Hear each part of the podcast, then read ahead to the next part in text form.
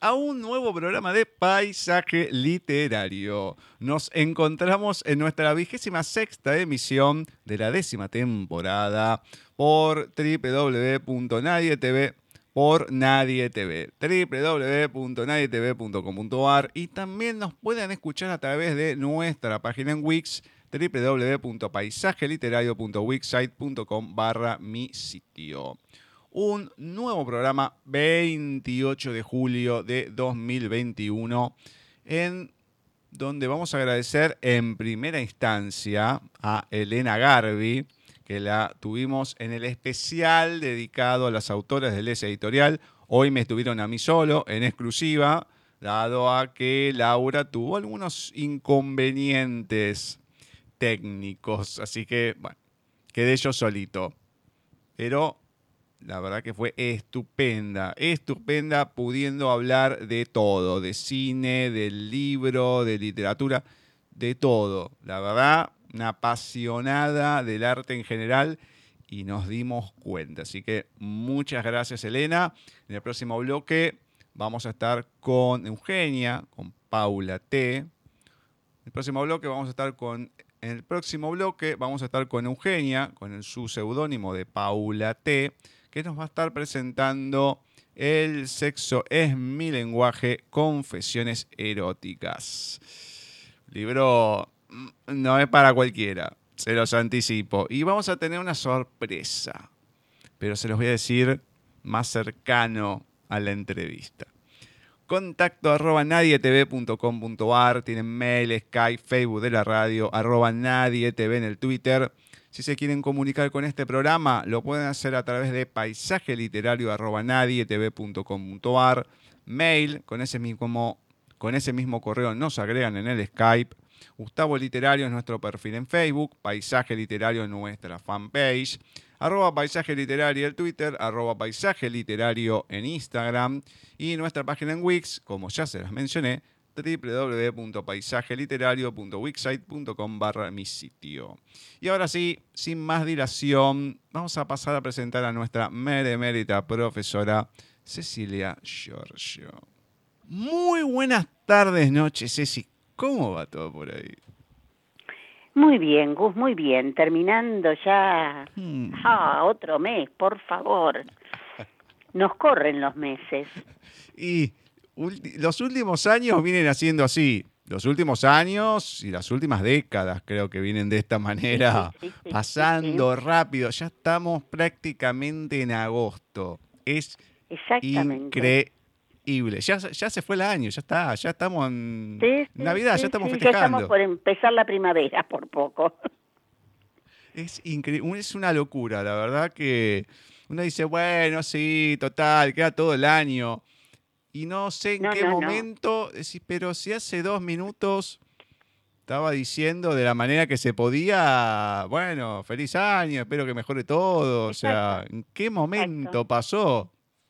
No sé, no sé. Sí, la verdad, en no otra sé. Ah, dimensión debemos estar. Sí, otra que la dimensión desconocida. De tanta oscuridad que a veces tenemos por acá, me parece que el agujero negro nos va chupando y nos va haciendo perder de, de las cosas. Dios mío. Bueno, vamos a arrancar este último bloque de lecturas del mes de julio con Flavio. Hola Gustavo y Cecilia, ¿qué tal? ¿Cómo están? Espero que estén muy bien, que se encuentren muy bien ya en este último miércoles del mes de julio. Se nos va julio de las manos y nosotros aquí presentes nuevamente en Paisaje Literario, saludando a todos nuestros oyentes, claro que sí, con este segmento de los textos de oyentes y en esta oportunidad con un poema de Duncan Santizo titulado Vislumbra. Sus mejores amigos, la soledad y la tristeza, ¿qué futuro le espera? Tan vil es la pobreza. ¿Cuál es la esperanza de este pequeño ser? La gente solo pasa. ¿Acaso se nos olvida nuestro deber? Ama a tu prójimo. Qué bella oración. ¿Cuándo la hacemos real? ¿Cuándo tendremos la noción? Si tan solo este niño tendría su alegría, una razón por vivir, una razón de existir. Están en todas partes, dejemos de ignorarlos, quizás en tu puerta, o la vuelta de tu casa, en aquella esquina, o en tu calle. ¿Qué nos pasa? Dale amor, dale tu calor, un abrazo y una esperanza. Sí, una esperanza. Duncan Santizo. Muchas gracias, Fla. Muchas, muchas, muchas gracias. A Duncan también le mandamos un saludo grande. Este texto ah, es como que uno lo puede interpretar de dos maneras. Ajá. A ese niño de la calle, yo creo que más el primero de las interpretaciones, pero también al niño interior, al niño propio, ese que uno tiene abandonado y que destrata muchas veces. Y sí, Se puede y tomar de las dos digo, maneras, pero es duro. Me quedé así con dos versos, pero en el momento, ¿no? De escucharla, ¿qué nos pasa? ¿Qué nos pasa? Y el último verso, sí, una esperanza. Pero es como que me llegó de golpe, me llegaron, mejor dicho, porque son dos. ¿Qué nos pasa? Y una esperanza. A mí el que me impactó, ama a tu prójimo. Qué bella oración. ¿Cuándo la hacemos real? Vaya a saber. Porque es la pura realidad.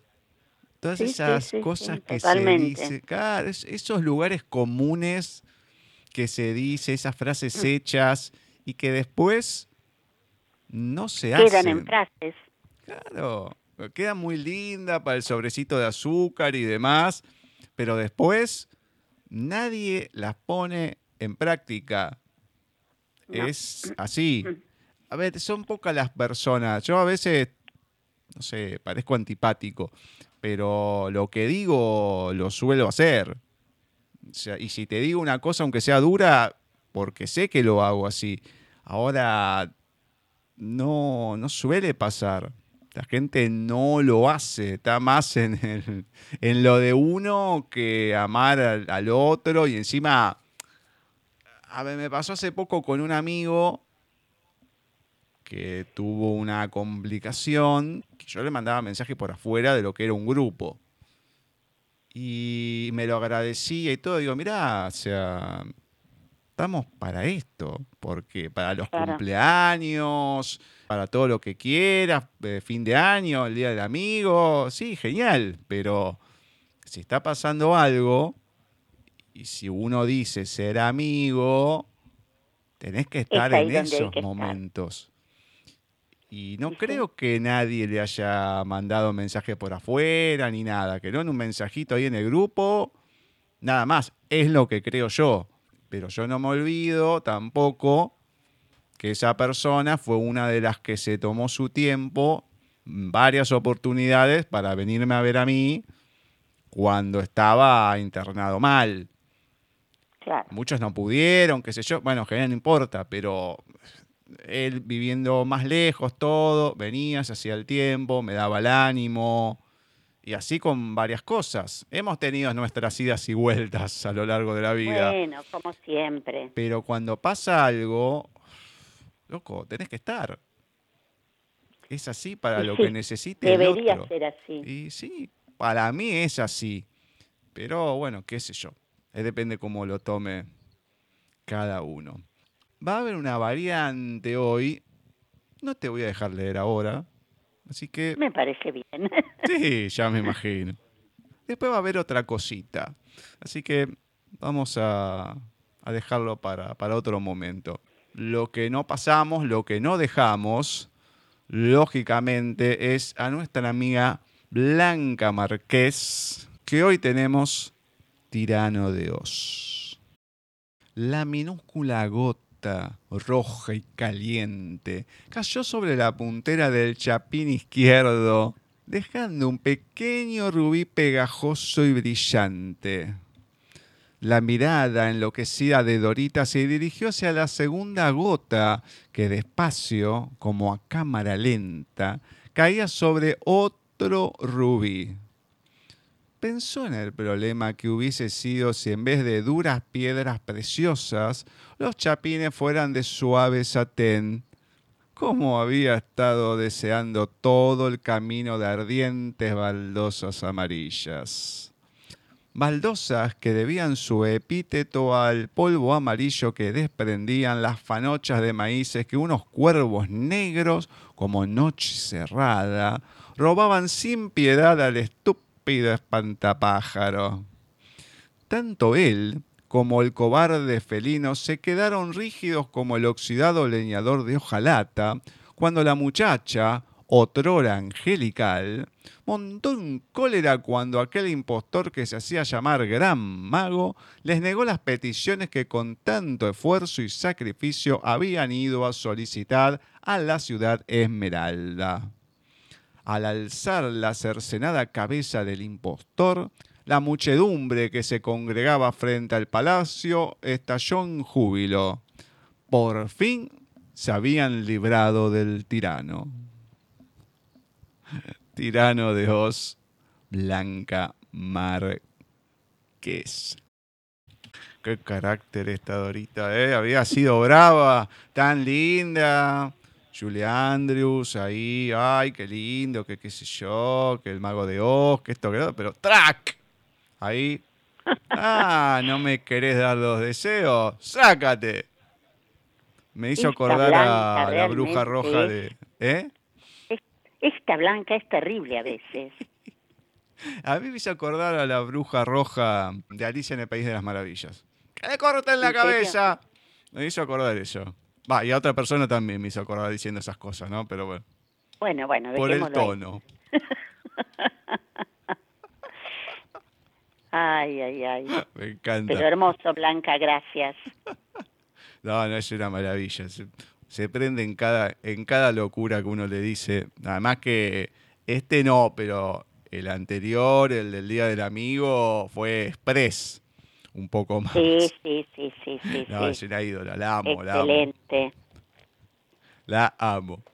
Bueno, vamos a ir ahora con Molina a ver qué nos aporta hoy en el comerciante de emociones.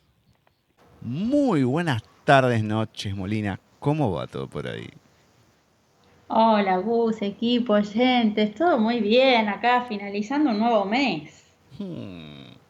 Y nosotros de a poco acercándonos al verano. Eh, faltan dos meses, bueno, sí, está bien, pero está cada día un poquito más cerca y ustedes un poquito más se les va terminando. Ja, ja, ja. Antes del verano vienen acontecimientos más importantes en agosto. Eh, no, no me hable de esa persona, le pido por favor. No me hable que ya tengo bastantes problemas con su amigo. No, no hablaba de mi amigo, hablaba de mí. En agosto viene mi cumpleaños, Gus. Bueno, pero no se puede festejar ni nada, estamos un poco lejos, así que como que pa- pasa. Un saludo. Bueno, pero es un día para recibir mimos, cariños, saludos. Ah, bueno, sí, de los que están ahí. ¿Qué le-? Saludos, bueno. Yo, de mi parte, como mucho, como diría una amiga, aunque dice que no se acuerda, medalla, diploma y beso. ¿Y, y qué pasa? Sí, sí, conozco a esa amiga tuya que tiene una memoria muy a corto plazo. Sí, sí, sí, totalmente. Tengo varias, pero bueno, por lo menos ubica a la, a la que estoy mencionando. Me encanta, me encanta. Sí, sí, encanta. sí, sí. Mm.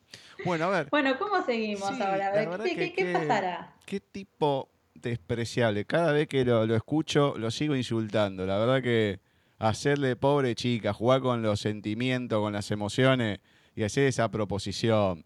Qué pedazo.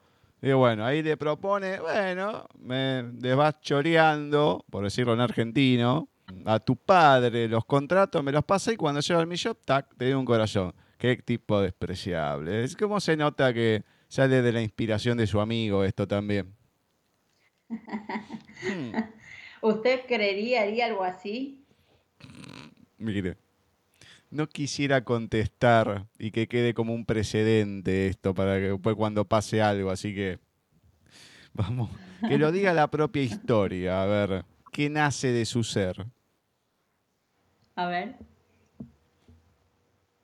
Parte 2 del capítulo 7 del comerciante de emociones. Una marabunta de dudas acecharon los principios morales de Elisa Guzmán. Sabía que estaba ante una oportunidad única y sobre todo estaba completamente segura de que Sebastián Plaza era incapaz de ofrecerle una solución. Me drogó y me encerró en el sótano contra mi voluntad. Esa es su manera de enfrentarse a los problemas, pensó la joven. Elisa se dirigió hasta Defro, lo miró con decisión y estrecharon sus manos. Esa misma noche, como una bella casualidad, un sentimiento de amor pareció repartirse en cuatro partes iguales. Cuatro historias distintas para cuatro corazones necesitados. Raiza Sabag se reclinó sobre una cómoda y cerró los ojos. En el interior de su pecho retumbaba el sonido de su corazón. Su felicidad había menguado desde que contrajo matrimonio, un acontecimiento que desencadenó otro de trágicas consecuencias. El hermano de Raiza, el señor Harid Sabah, fue incapaz de soportar la situación. Estás malgastando tu vida con ese hombre, le repetía preocupado por la desinhibición de su hermana. Tampoco entendía la finalidad de las actuaciones teatrales. A tales extremos llegó la preocupación de Harid, que murió varios años antes de lo previsto por el consumo desorbitado de pulsaciones. Raiza Sabak quedó enmudecida tras la muerte de su hermano menor. Su culpabilidad la llevó a poner fronteras a sus sentimientos, amar a medias y mostrarse como un espíritu inconcluso. Mis actos, mis palabras, mis ilusiones han acabado con su vida, pensaba. Indiferente ante las dificultades de sus seres cercanos, incapaz de ayudarse a sí misma, de perdonarse, era incapaz de ayudar a los demás. Mientras Raiza ponía nombres diabólicos a los latidos que ardían en su pecho, Sebastián Plaza, tumbado sobre su cama, oía las palpitaciones que estallaban dentro de su cuerpo. Los talleres que impartía lo habían convertido en uno de los hombres más ricos de la ciudad y el comerciante con más posibilidades de conseguir el trasplante. Pero una tenue llama de luz reconcomía sus instintos más primigenios. La figura de la anciana volvió a dibujarse en su mente. ¿Qué significado tendría el tintero? se preguntaba. Yo vi a esa terrorífica mujer en mi propia casa. No fue una ilusión. ¿Acaso vino en mi busca? pensó. En el mismo instante en el que el comerciante quedó plácidamente dormido, Elisa Guzmán se dispuso a contar los latidos de su corazón mientras miraba el techo de la habitación. En una oscuridad casi absoluta, la joven sentía como sus pulsaciones eran suspiros de vida que se perdían precipitadamente. Su tiempo se había debilitado por un motivo que trataba de esconder, y cada segundo que pasaba la acercaba más a su siniestro destino. Cerró los ojos, apretó los puños, escuchó los timbales de la muerte reflejados en sus palpitaciones.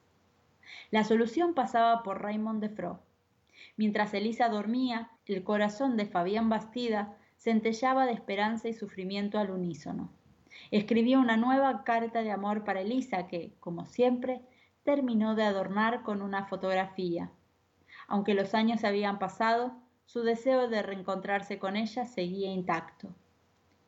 Semanas antes de la boda entre Valeriano Ayala y Teresa Luna, Sebastián Plaza descubrió la terrorífica verdad que envolvía la figura de su amigo. Valeriano pidió al comerciante el documento oficial que reflejaba el trasplante de corazón un informe necesario para redactar el compromiso matrimonial. Sebastián, en un acto de bondad, acudió al despacho de su superior. Raymond de Fro no se encontraba en el edificio, por lo que Sebastián tuvo acceso a los archivos clasificados de la empresa, clasificados en cajas unos y digitalizados otros. Localizó el historial de Valeriano Ayala con rapidez. Tras imprimirlo y sellarlo, lo leyó con curiosidad, motivado por conocer los pormenores de una intervención cardíaca. No puede ser, dijo tras mirar el último párrafo. El informe de Valeriano era sencillamente maquiavélico. En el expediente figuraba una intervención, pero no un trasplante completo de corazón. Todo se resumía a la colocación de una simple válvula. Parecía un experimento, un montaje repugnante para hacer creer al paciente que disponía de un nuevo órgano. Valeriano conserva su corazón original, rugió Sebastián. Lejos de sacar conclusiones innegables, el comerciante marchó hasta la casa del pintor. Era incapaz de asimilar las circunstancias, pero sentía el deber de poner freno a la ceremonia. Buenas tardes, querido amigo, dijo Valeriano. ¿Tiene preparado el informe? Ya me lo han pedido en la parroquia. Hoy hace un día maravilloso, ¿no le parece? Me ha resultado imposible. Defro ha cambiado la contraseña de todos los servidores y en el almacén no hay rastro de su expediente. Posiblemente se hayan perdido todos los documentos. No es posible. Habrá copias de seguridad. En cualquier caso, me dirigiré a la iglesia para comentar la situación. Siéntese. ¿Quiere acompañarnos a merendar? Teresa ha preparado un pastel de manzana delicioso. Puede retrasar la boda, interrumpió el comerciante. Yo mismo pagaría los gastos de la cancelación. ¿Le ocurre algo, amigo? Le noto demasiado nervioso. Siéntese, por favor. Puedo escuchar desde aquí el sonido de sus pulsaciones. Debería sentarse usted.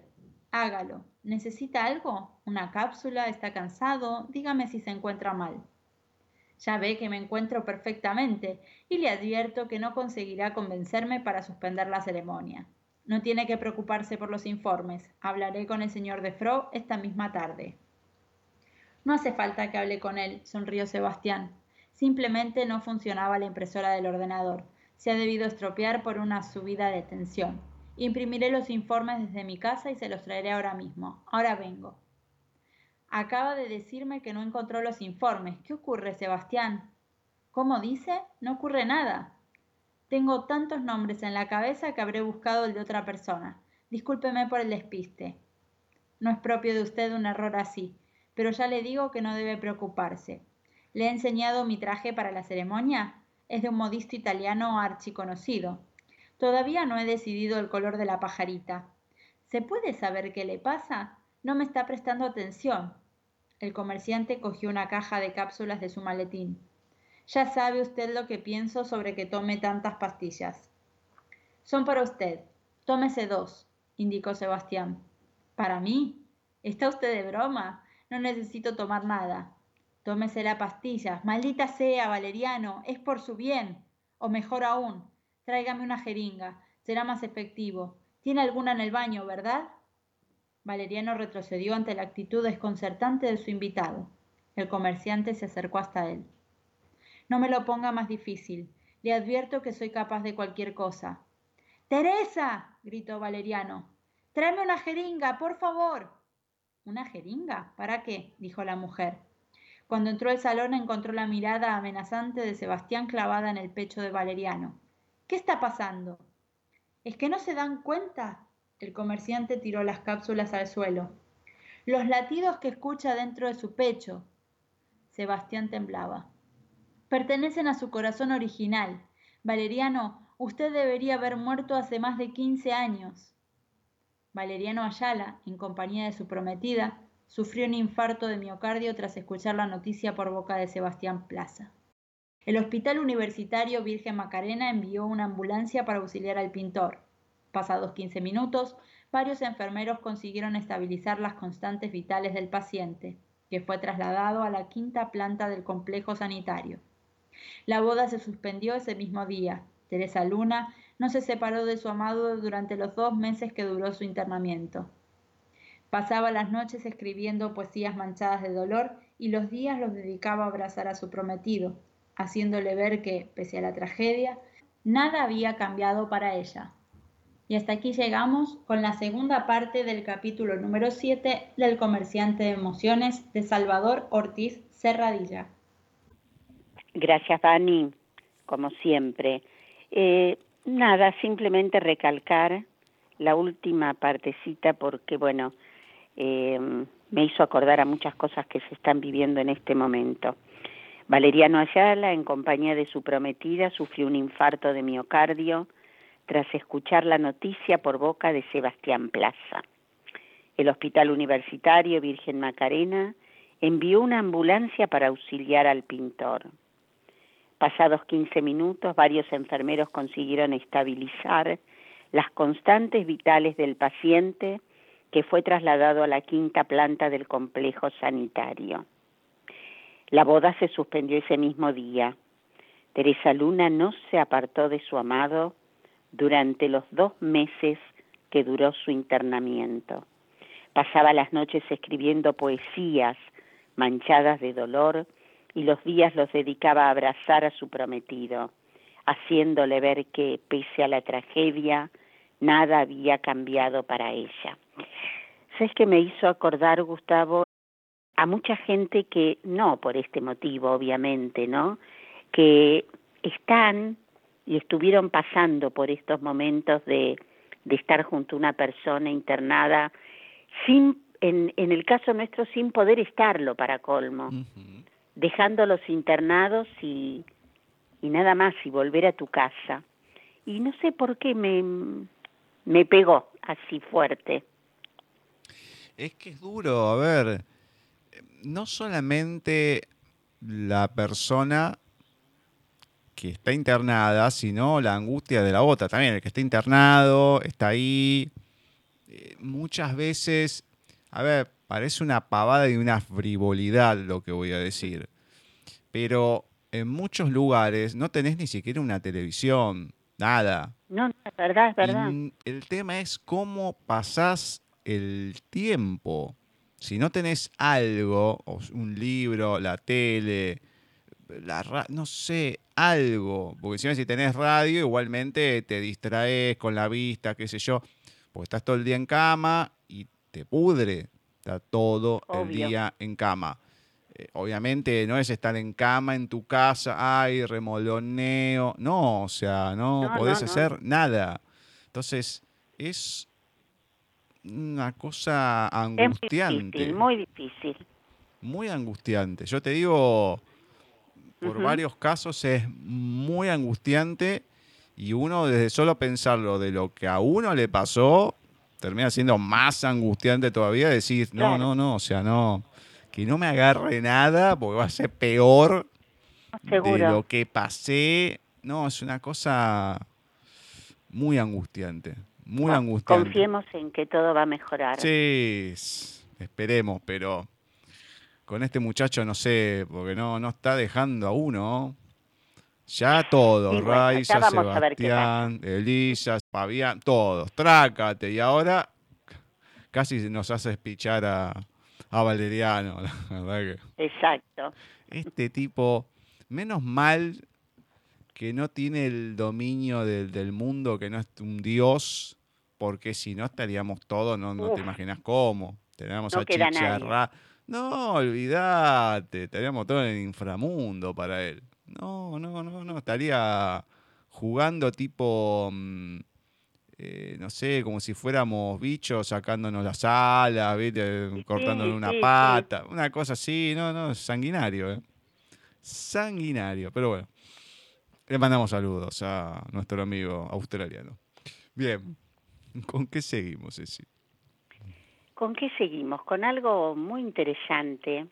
Un 26 de julio de 1887 se publicó el primer libro en esperanto.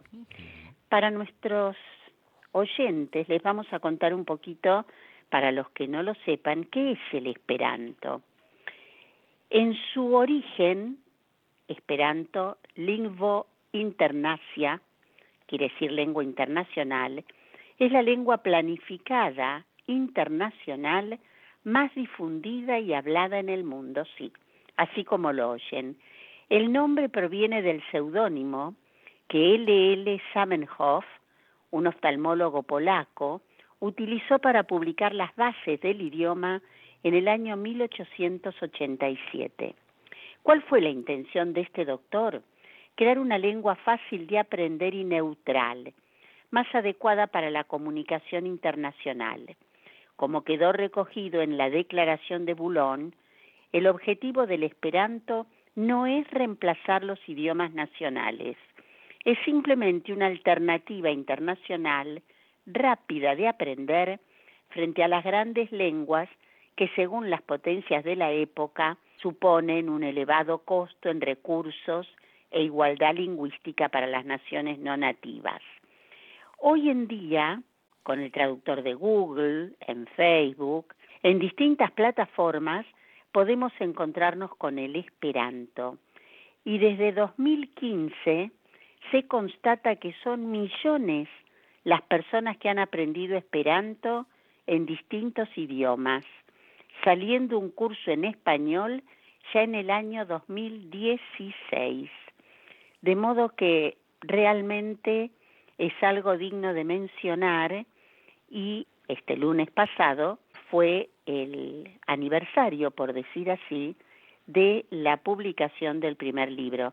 Yo creo que lo he comentado, fui a una sola clase de Esperanto allá lejos y hace tiempo y no recuerdo por qué lo dejé, pero muy interesante, muy interesante.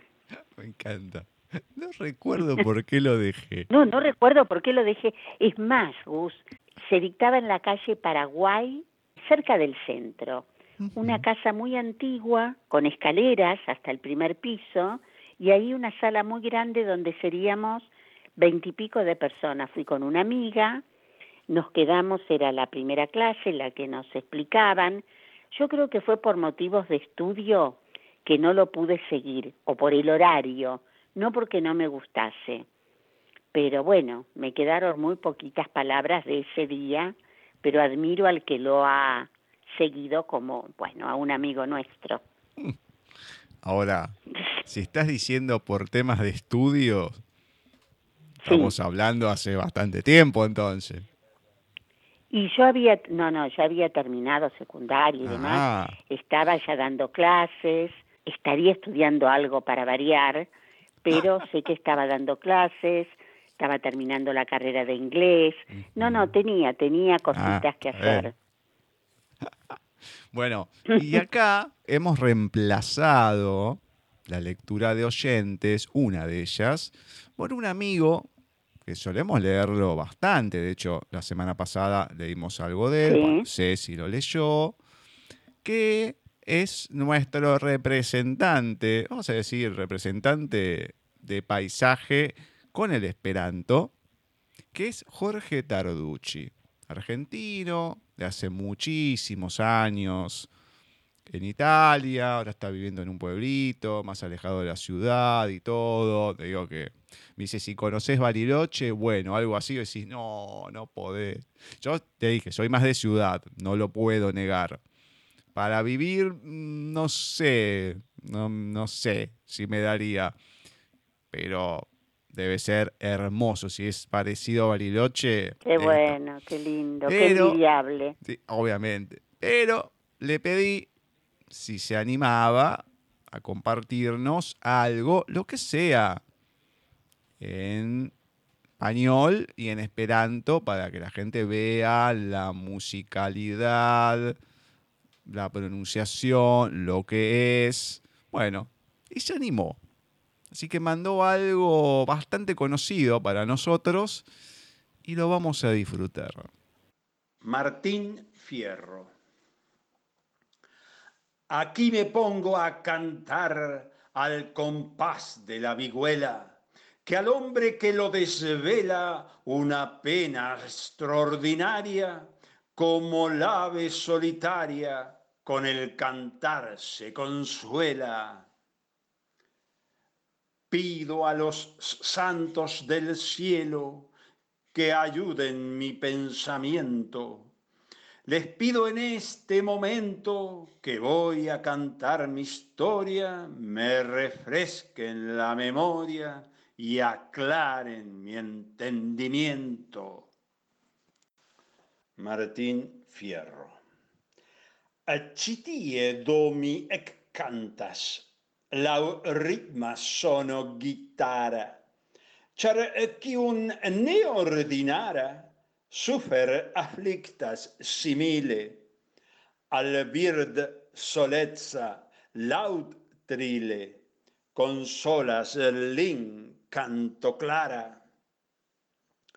Helpu sanctai vi cielai pensoi formi en ci oro, refrescigu la memoro, claro al mi la compreno, mi pri ocaso cae pripeno, cantos eh, mi cun prema coro. Ay, Jorge, qué lindo, qué lindo, gracias.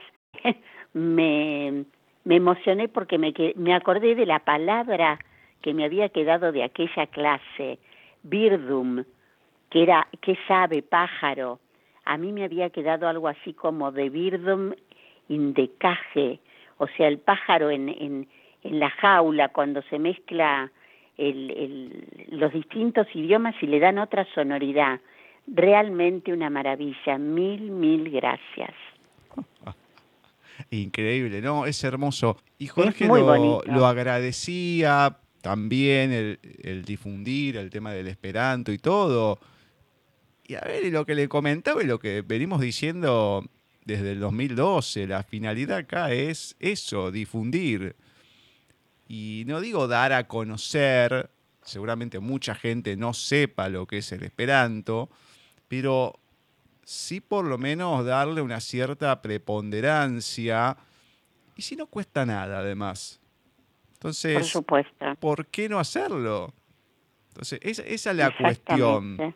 La cuestión es, si se puede, ¿por qué no hacerlo? Y bueno, hay, hay que dar la oportunidad y más si tenemos un amigo como Jorge Tarducci, encima ahora comunicados por WhatsApp, ya es otra cosa. Ya es otro canal de comunicación. Además que siempre con palabras muy, muy lindas. Y me encanta, lo dije cuando tuvimos esa entrevista hace mucho tiempo, no me acuerdo si 2013 o 2014, pero la entonación que le da, la manera de hablar, la manera de narrar, de declamar, me encanta, me encanta esa manera que tiene. Así que muchas, muchas gracias Jorge por prenderte, por difundir esto y querer hacerlo eh, porque te lo pedimos. Es hermoso, hermoso. No, no, es miles de agradecimientos para él. Esperemos poder seguir difundiendo lo máximo posible Esperanto, lo de Jorge, etcétera. Igual tengo una chapa que lo vamos a pasar más adelante, que es una poesía de él en su voz. Así que olvídate, esa ya la tengo guardada y la vamos a pasar.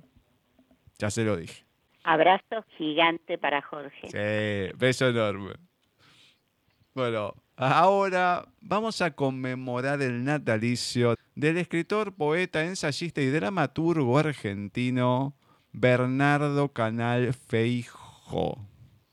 Nacía el 23 de julio de 1897 fue presidente de la Academia Argentina de Letras en 1938. Consiguió por su trabajo, ensayo sobre la expresión popular artística en Santiago del Estero, el premio de la Comisión Nacional de Cultura. Y hoy de Bernardo Canal Feijó, Ansiedad.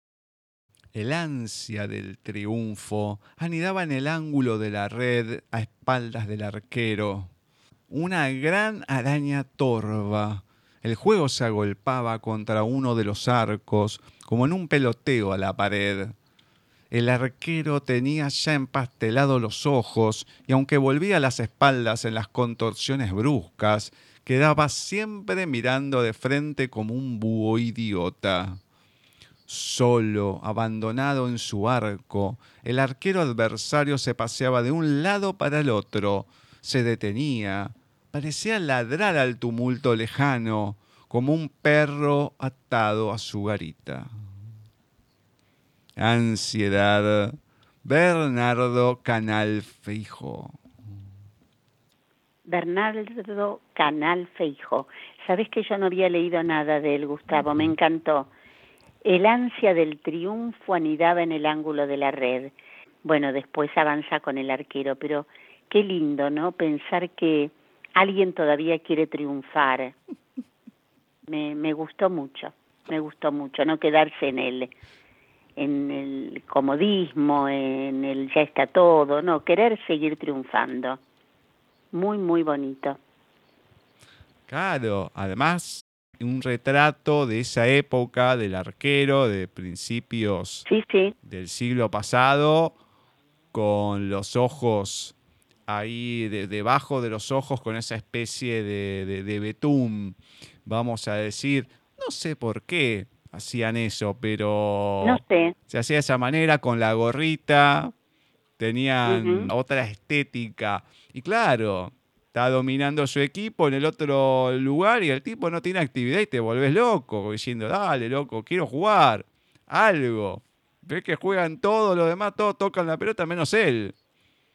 O sea, es una cosa increíble, ¿no? Pero muy lindo. Tiene relatos, micro relatos, vamos a decir, de lo que es fútbol y todo. Tiene varios, tiene varios. Pero bueno, elegimos este, así que me encanta, me encanta y bueno, algo diferente para compartir. Exacto. Vamos a ir ahora con Marce a ver qué tienen este miércoles.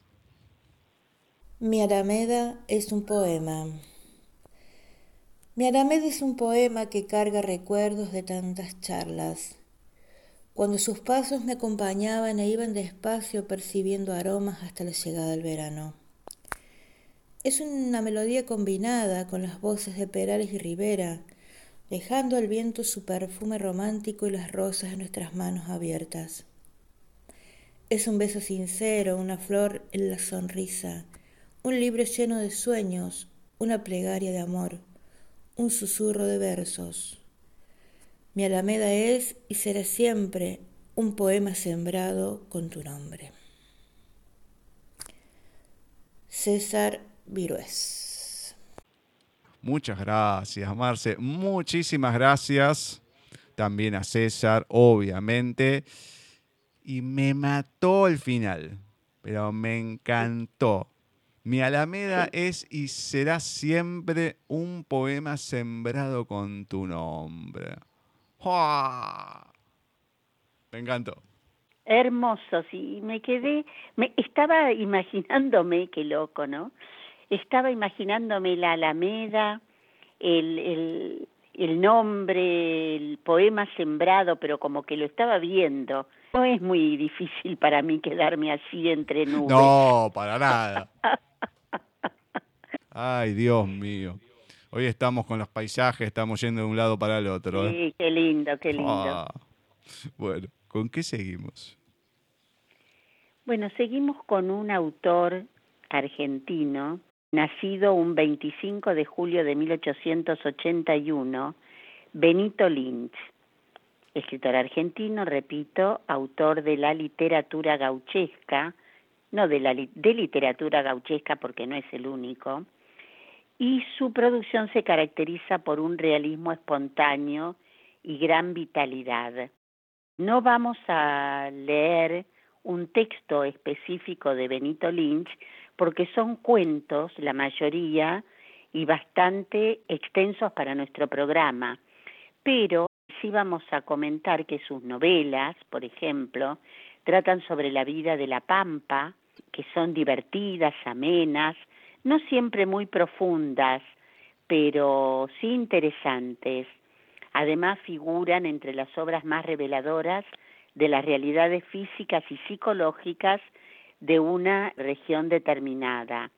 Hablan de estancieros, patrones, peones, capataces, maestras de escuela, pulperos, curanderas, jugadores, o sea que hay un poquito de todo. Alguna vez voy a retomar a este autor y voy a buscar algún texto no muy extenso, porque vale la pena conocerlo o, o retraerlo a la memoria.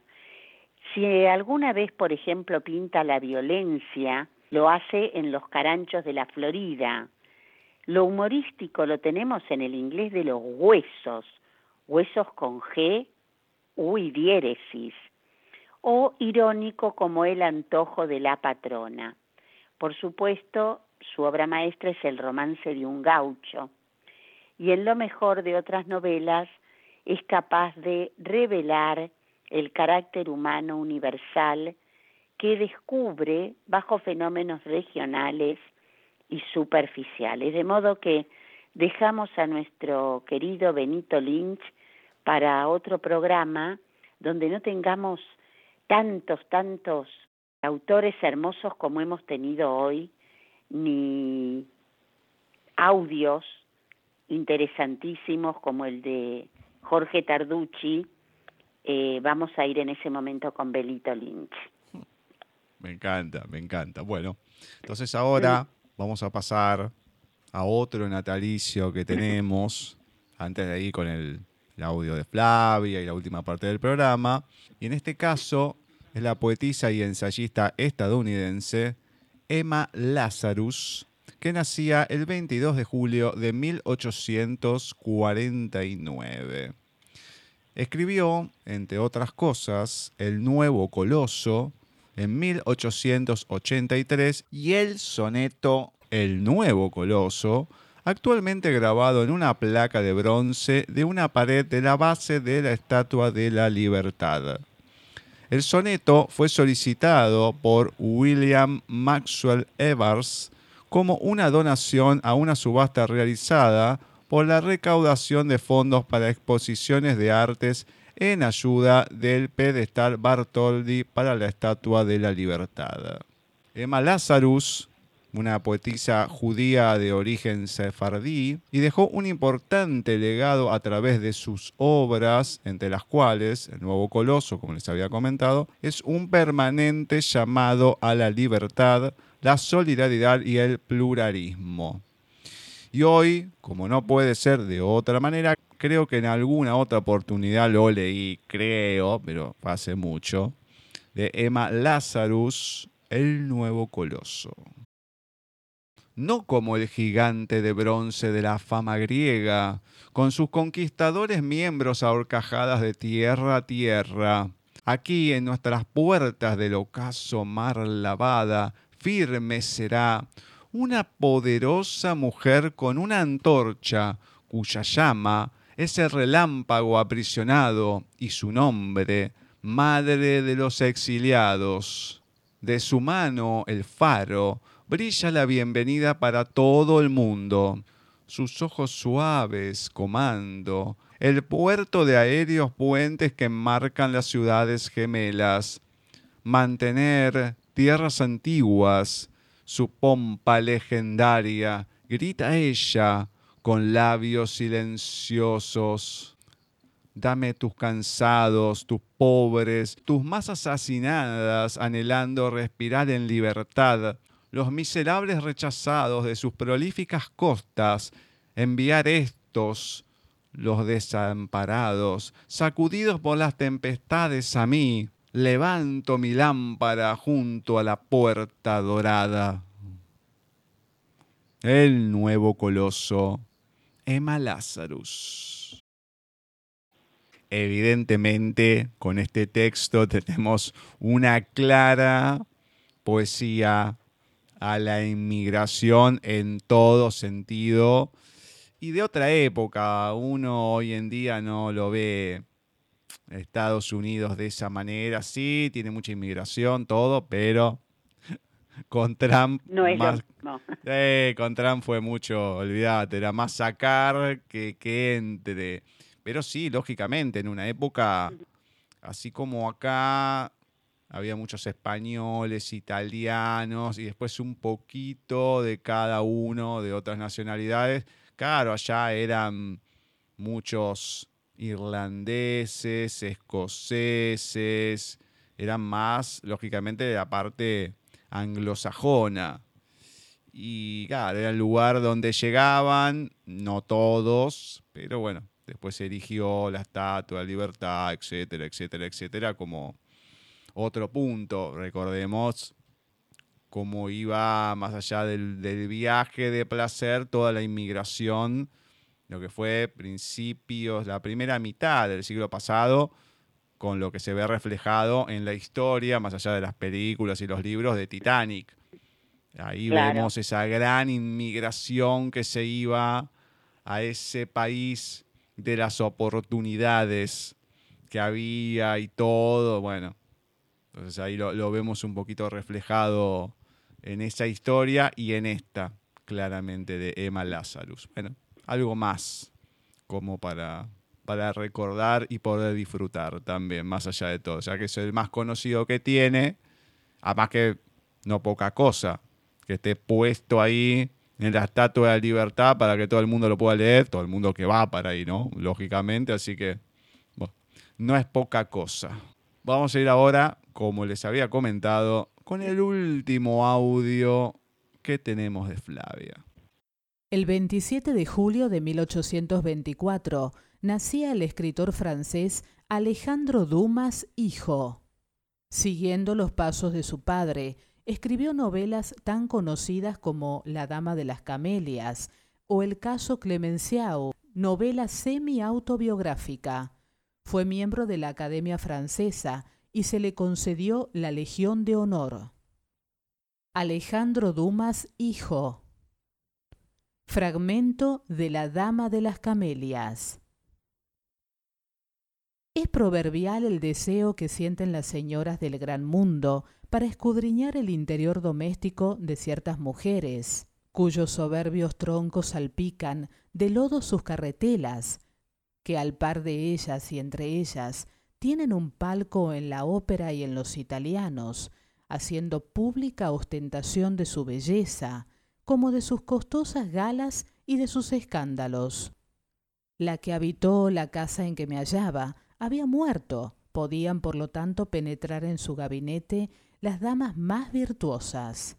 La muerte había desinfectado la atmósfera de aquella espléndida centina y sobre todo podían hasta las más escrupulosas escudarse en el pretexto que acudían a una venta, ignorantes de los pormenores de la casa a que se las llamaba.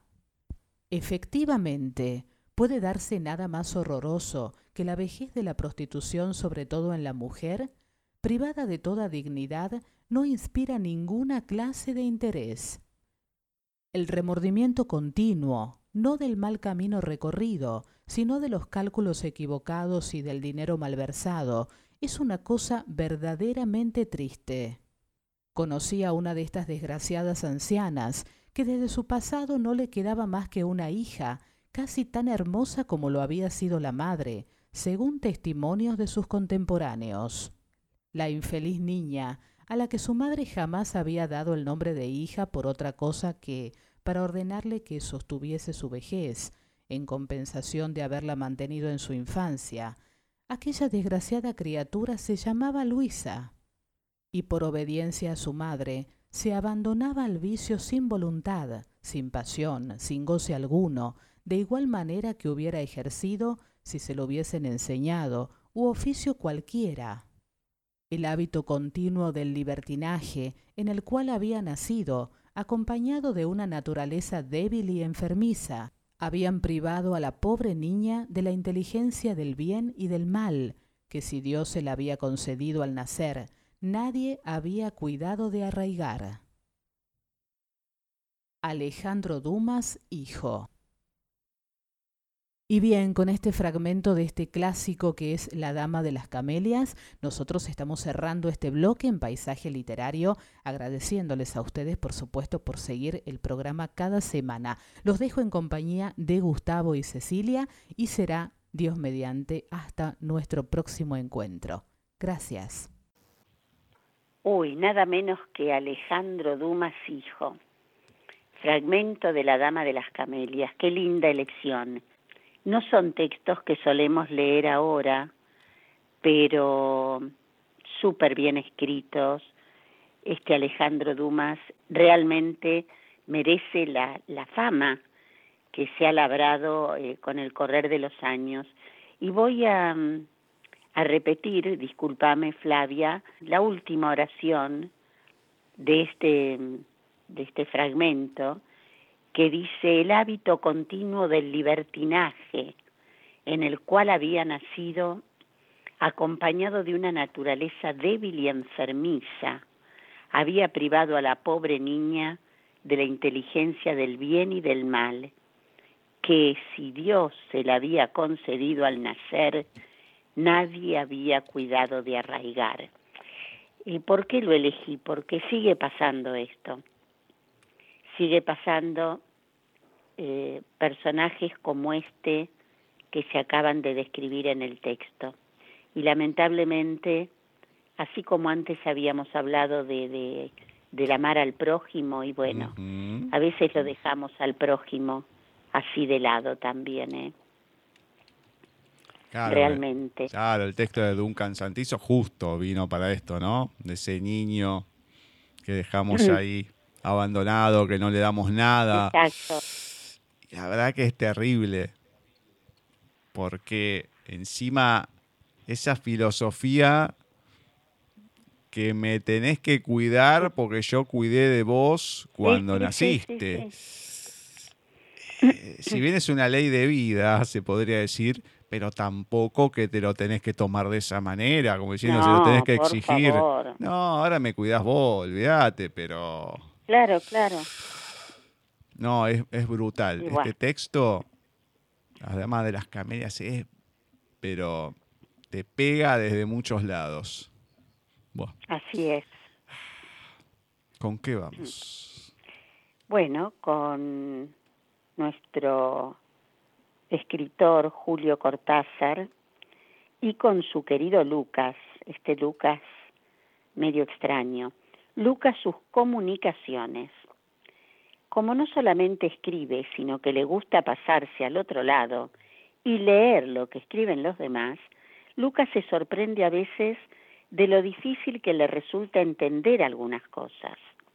No es que sean cuestiones particularmente obstrusas, horrible palabra, piensa Lucas, que tiende a sopesarlas en la palma de la mano y familiarizarse o rechazar según el color, el perfume o el tacto. Pero de golpe hay como un vidrio sucio entre él y lo que está leyendo, de donde impaciencia, relectura forzada, bronca en puerta y al final gran vuelo de la revista o libro hasta la pared más próxima con caída subsiguiente y húmedo plof. Cuando las lecturas terminan así, Lucas se pregunta qué demonios ha podido ocurrir en el aparentemente obvio pasaje del comunicante al comunicado. Preguntar eso le cuesta mucho, porque en su caso no se plantea jamás esa cuestión y por más enrarecido que esté el aire de su escritura, por más que algunas cosas solo puedan venir y pasar al término de difíciles transcursos, Lucas no deja nunca de verificar si la venida es válida y si el paso se opera sin obstáculos mayores. Poco le importa la situación individual de los lectores, porque cree en una medida misteriosamente multiforme que en la mayoría de los casos cae como un traje bien cortado y por eso no es necesario ceder terreno ni en la venida ni en la ida entre él y los demás se dará puente y siempre que lo escrito nazca de semilla y no de injerto. En sus más delirantes invenciones algo hay a la vez de tan sencillo de tan pajarito y escoba de quince. No se trata de escribir para los demás, sino para uno mismo, pero uno mismo tiene que ser también los demás.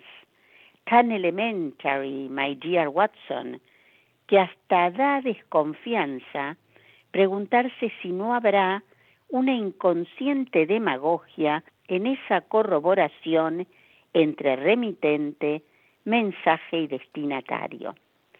Lucas mira en la palma de su mano la palabra destinatario. Le acaricia apenas el pelaje y la devuelve a su limbo incierto. Le importa un bledo el destinatario, puesto que lo tiene ahí a tiro, escribiendo lo que él lee y leyendo lo que él escribe. ¿Qué tanto joder? Lucas, sus comunicaciones. Me gustó porque es cierto, uno escribe para quién, para uno, para otro, para que lo lean, para que no lo lean.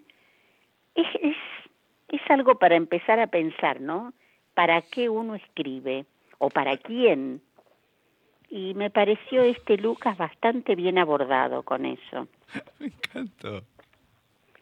Bueno, es depende claramente lo que a uno apunte, es como decís. Si vos querés escribir para que te lean o escribir lo que te gusta, digamos que claro, claro. cuando vos escribís para que te lean y es más complicado, a lo mejor no, qué sé yo. Me parece que es más complicado salvo que tengas la técnica para escribir lo que quieran escribir. Pero tenés que escribir también lo que te gusta, si no, qué sé yo. Sí, sí, sí. Es una cosa... Que le gusta al otro también. Claro, obviamente. Obvia, y terminas diciendo, no me importa un bledo. Sí. me encantó, me encantó. Bueno, vamos a ver si le importa un bledo o no. Nuevamente, Vanina con el último audio que tenemos hoy. A ver, ¿con qué cierra? Albedrío del corazón. Escucho tus latidos y los míos como sinfónica que se proyecta a llegar a más allá de tus oídos. No todo lo que ves observas, no todo lo que oyes lo escuchas, no todo sentimiento lo sientes, pues cada molécula de tus sentidos se elevan y se hunden en los valles del olvido, en la cúspide de los sentidos. Te encontraba sigilosa, recurrente a aquellos caminos donde un amor naciente se encaminaba al infinito, donde la conciencia eclipsaba todo aquello que era tuyo y mío. Pero un rugido del corazón, consonante y desafiante a las leyes de albedrío. dictaminaron y sentenciaron toda lógica reticente que decía que este amor, el tuyo y el mío, no podría con el destino, destino vencido por la llegada de un ser de nuestro ser, síntesis de amor divino. Alfredo Bautista. Muchas gracias, Vani. Muchas, muchas gracias por un nuevo programa. A Alfredo Bautista también por escribir este texto. Y qué ironía, porque está hablando de los latidos del corazón acá también, de otra manera, ¿no? Con otra esperanza. Pero qué ironía, comparando las dos cosas que lee, la negritud del señor Salvador con toda la decadencia que cuento los latidos, qué sé yo, y acá todo lo contrario, los latidos, pero desde otro punto de vista, desde la alegría, de cómo suenan, de cómo resuenan junto al otro. Es una, creo que nunca hemos hecho un paralelismo tan grande entre un extremo y el otro de lo que ha leído. Pero es, increíble. ¿eh? Increíble. Decidite, Vani, ¿qué lees? Si vas para un lado o vas para el otro. Decidite, mujer. Vas a quedar dividida en dos, a la mitad, ¿no? No es bueno eso. Mandamos un beso. beso grande. ¿Qué cerramos hoy? Como siempre, con nuestro querido Adolfo Barrera de su libro Palmeritas. Escrito texto número 34. Cuando me ofendía o enojaba corría a la pieza y me escondía debajo de la cama. Así quedaba, esperando a que vinieran al rescate, refugiado en mi orgullo. Tenía que pedir disculpas y reparar la afrenta. Esa tensión que nadie aflojaba duraba un tiempo prolongado. Al fin, mi padre entraba al cuarto. Simulaba buscarme en el ropero, en los cajones, debajo de la almohada, en la mesita de luz, en el cajoncito de la mesita de luz me encontraba. Acá estás, decía exagerando. ¿Cómo te volviste tan chiquito? Vení para acá. Y se sentaba encima de la cama debajo de la cual, él sabía, estaba esperando. Yo asomaba la cabeza y lo veía con las manos juntas, como si hubiera atrapado una luciérnaga. Allí hablaba, mirando sus manos como si me estuviera entre ellas, siempre en un tono tierno. De cualquier tema, contaba historias absurdas, hacía chistes, me hacía reír. Si soltaba la carcajada desde mi escondite, delatándome, todo quedaba olvidado y la vida continuaba. Mi padre solía escribirme cartas también. La fui guardando en aquel cajón. He tardado años en aprender el truco, pero lo logré. Ahora puedo volverme pequeñito. Hay misterios de la vida que se conocen cuando uno no les busca tanta lógica o explicación. Paso horas en este refugio. Llego, me siento en un rincón, entre monedas que ya no se usan, viejas entradas a conciertos, fotografías y un reloj a cuerda de mi abuelo a releer sus cartas. Otras veces le hago preguntas en silencio. Por ejemplo, ¿cuáles son los motivos por los que una persona llora? ¿Algún día volveré a abrir la mesita de luz? ¿Me buscará? ¿Me tomará entre sus manos? y me hará brillar como una lucierna. Adolfo Barreras, Palmeritas. Y al final, y al final te. Al final me quebré, no hubo otra. Sí, muy bonito. Muy lindo, muy tierno, me encantó. El final te mata, sí, obviamente. El final te mata.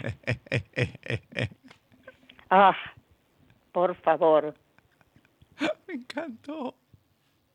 Me encantó porque venías bien, venías bien, venías bien. Y Venía bárbaro. Y ya lo había leído como para no tener que pasar por eso. Sí, pero, es imposible. No se puede. Podés leer algo mil veces y te vas a seguir emocionando en la misma parte. Sí, sí, sí. Es increíble. no hay duda. Es increíble.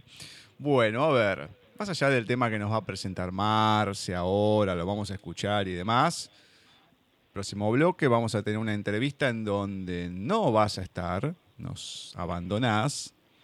Así que. O me eh, abandonan, no eh, sé. No sé, no me quieras dar vuelta a la tortilla acá, te pido por favor. Así que te despido acá. Muchas gracias, Ceci, por un nuevo programa. No, por favor, un gusto enorme, ya lo sabes. Y en el próximo bloque vamos a estar entrevistando a Eugenia Paula T. Ha escrito su libro con este seudónimo. El sexo es mi lenguaje, confesiones eróticas. Bastante mm, elevado en el tono de algunas cosas. No es para cualquier persona, se los anticipo. Las redes creo que tampoco en cierta manera por algunas cosas que me fueron contando. Pero el libro está bueno, está bueno, hay que darle una oportunidad. Lo vamos a ir comentando y nos va a acompañar Silvana Osus, que es una amiga de hace ya un tiempo, la, he conocido en el taller de locución, junto a la recordada Susana Blum. Eran esas dos personas que me fueron encaminando en el mundo de la ceguera, incentivándome a ciertas cosas y demás. Bueno, Susi nos dejó hace algunos años atrás. Si le está, nos recomendó a Euge y bueno, la vamos a estar entrevistando para que la conozcan y disfrutando. Bastante cómica a la hora de hablar en su expresividad. Así que una linda charla. Y el próximo bloque la vamos a compartir. Vamos a escuchar No sé vivir si no es contigo, interpretada por la cantante, compositora y productora musical estadounidense María Carey. Esta canción pertenece a su tercer álbum de estudio Music Box. Se publicó el 24 de enero de 1994.